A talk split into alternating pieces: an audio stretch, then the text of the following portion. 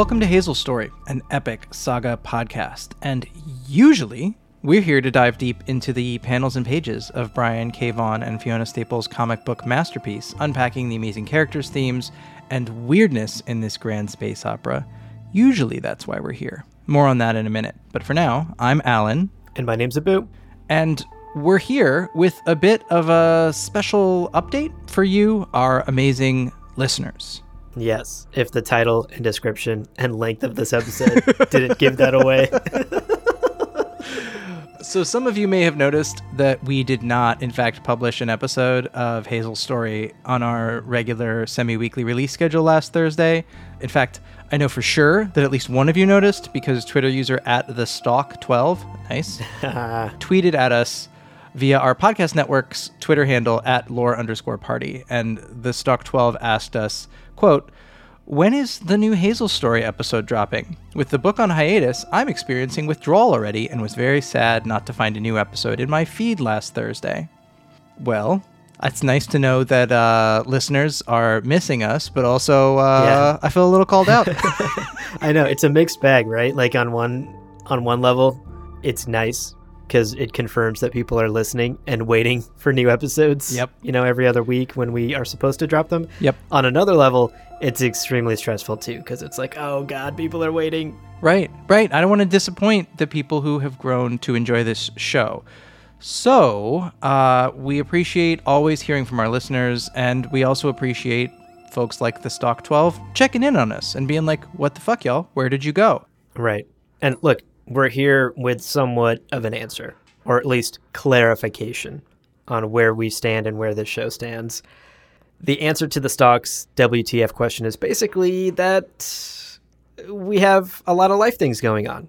I think it's a bit of an understatement, Alan, to say that you and I are quite busy these days. We have some personal stuff, some work stuff that's really ramping up.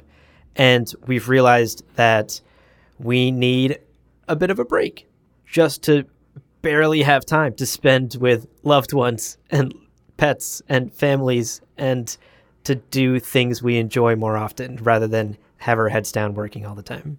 And and also just to rest, to pull back the curtain a little bit, I messaged Abu for us to record this, and he was asleep on his couch in a food coma, having just eaten a large dinner and fallen asleep at, uh, oh, it's about nine fifteen p.m. So that's where we're at. Yeah.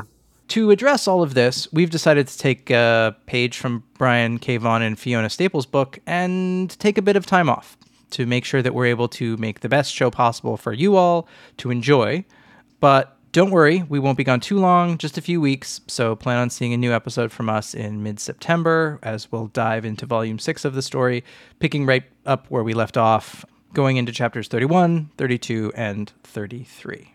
That's right. And we won't just be back with our usual deep dive episodes.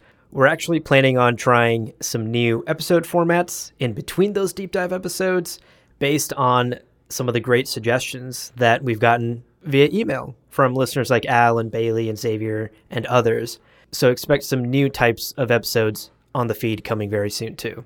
And of course, if you have episode ideas that you would love to hear on this show, remember that you can email us at hazels story at lore party dot com, or if Twitter is more your thing, feel free to D M us at lore underscore party.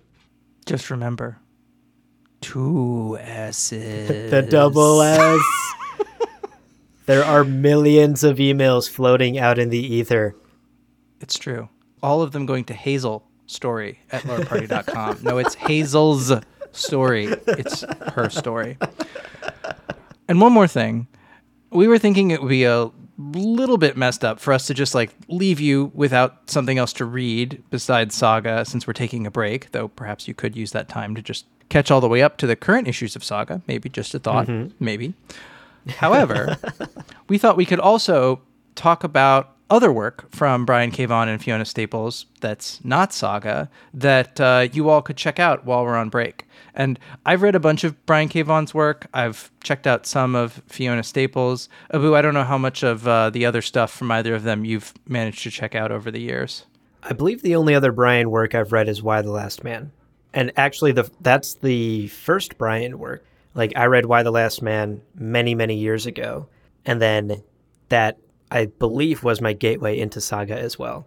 Yeah, I feel like that's a pretty familiar story. Why the Last Man was like this epic, huge deal, and then, you know, ran for the full sixty chapters, sixty issues, and a lot of folks were like, what the fuck, Brian? Um, and then, you know, a couple years later, he came back with Saga. That's definitely one of my two uh, most favorite Brian K. Vaughan non-Saga works. The other one is a book from a little earlier in the two thousands called Ex Machina, hmm. which is a very strange story of a man who inherits the ability to control and talk to machines with his mind via an alien asteroid that falls to Earth Ooh. That enables him to sort of kind of stop nine eleven from happening. Oh, wow. Okay. Yeah. And then as a result of that, he gets elected mayor of New York instead of Rudy Giuliani.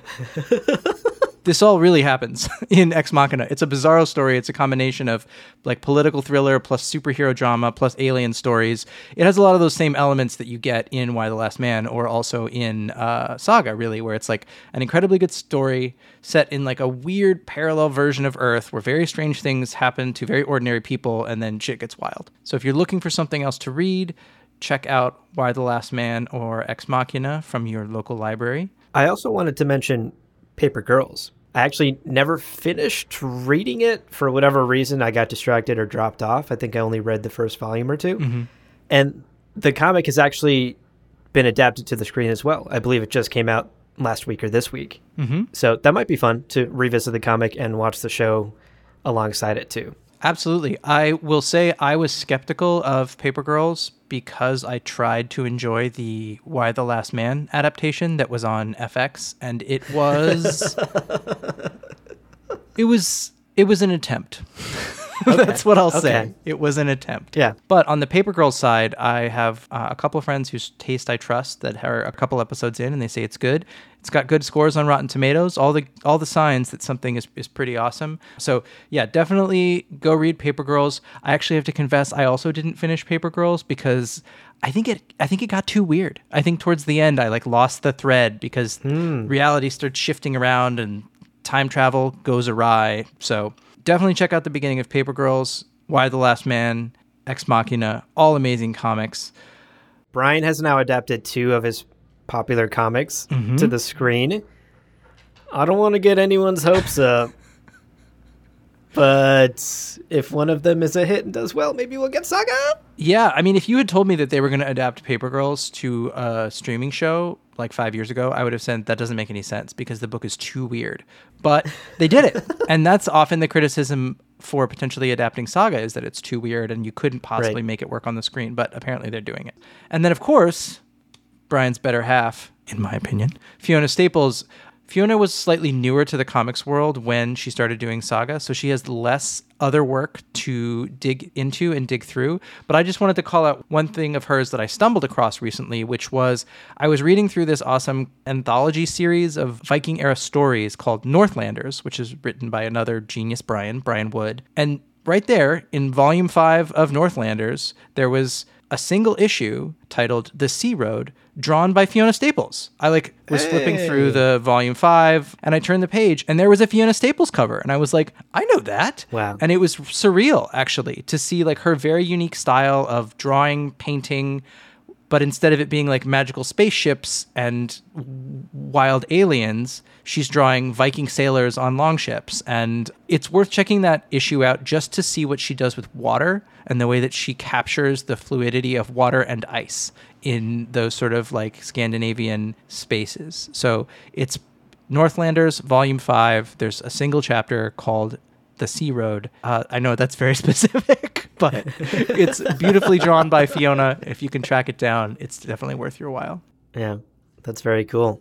Well, there you go, folks. We wanted to leave you with some reading recommendations. And of course, we want to hear what you're reading as well, whether it's more Brian and Fiona works or other comics or other books. Mm-hmm. So Hazel's story at lore party dot com. Don't forget the double S. And uh, that's it. We'll talk to you in a few weeks. Um, we hope you get to enjoy the rest of your summer as much as we're going to try to.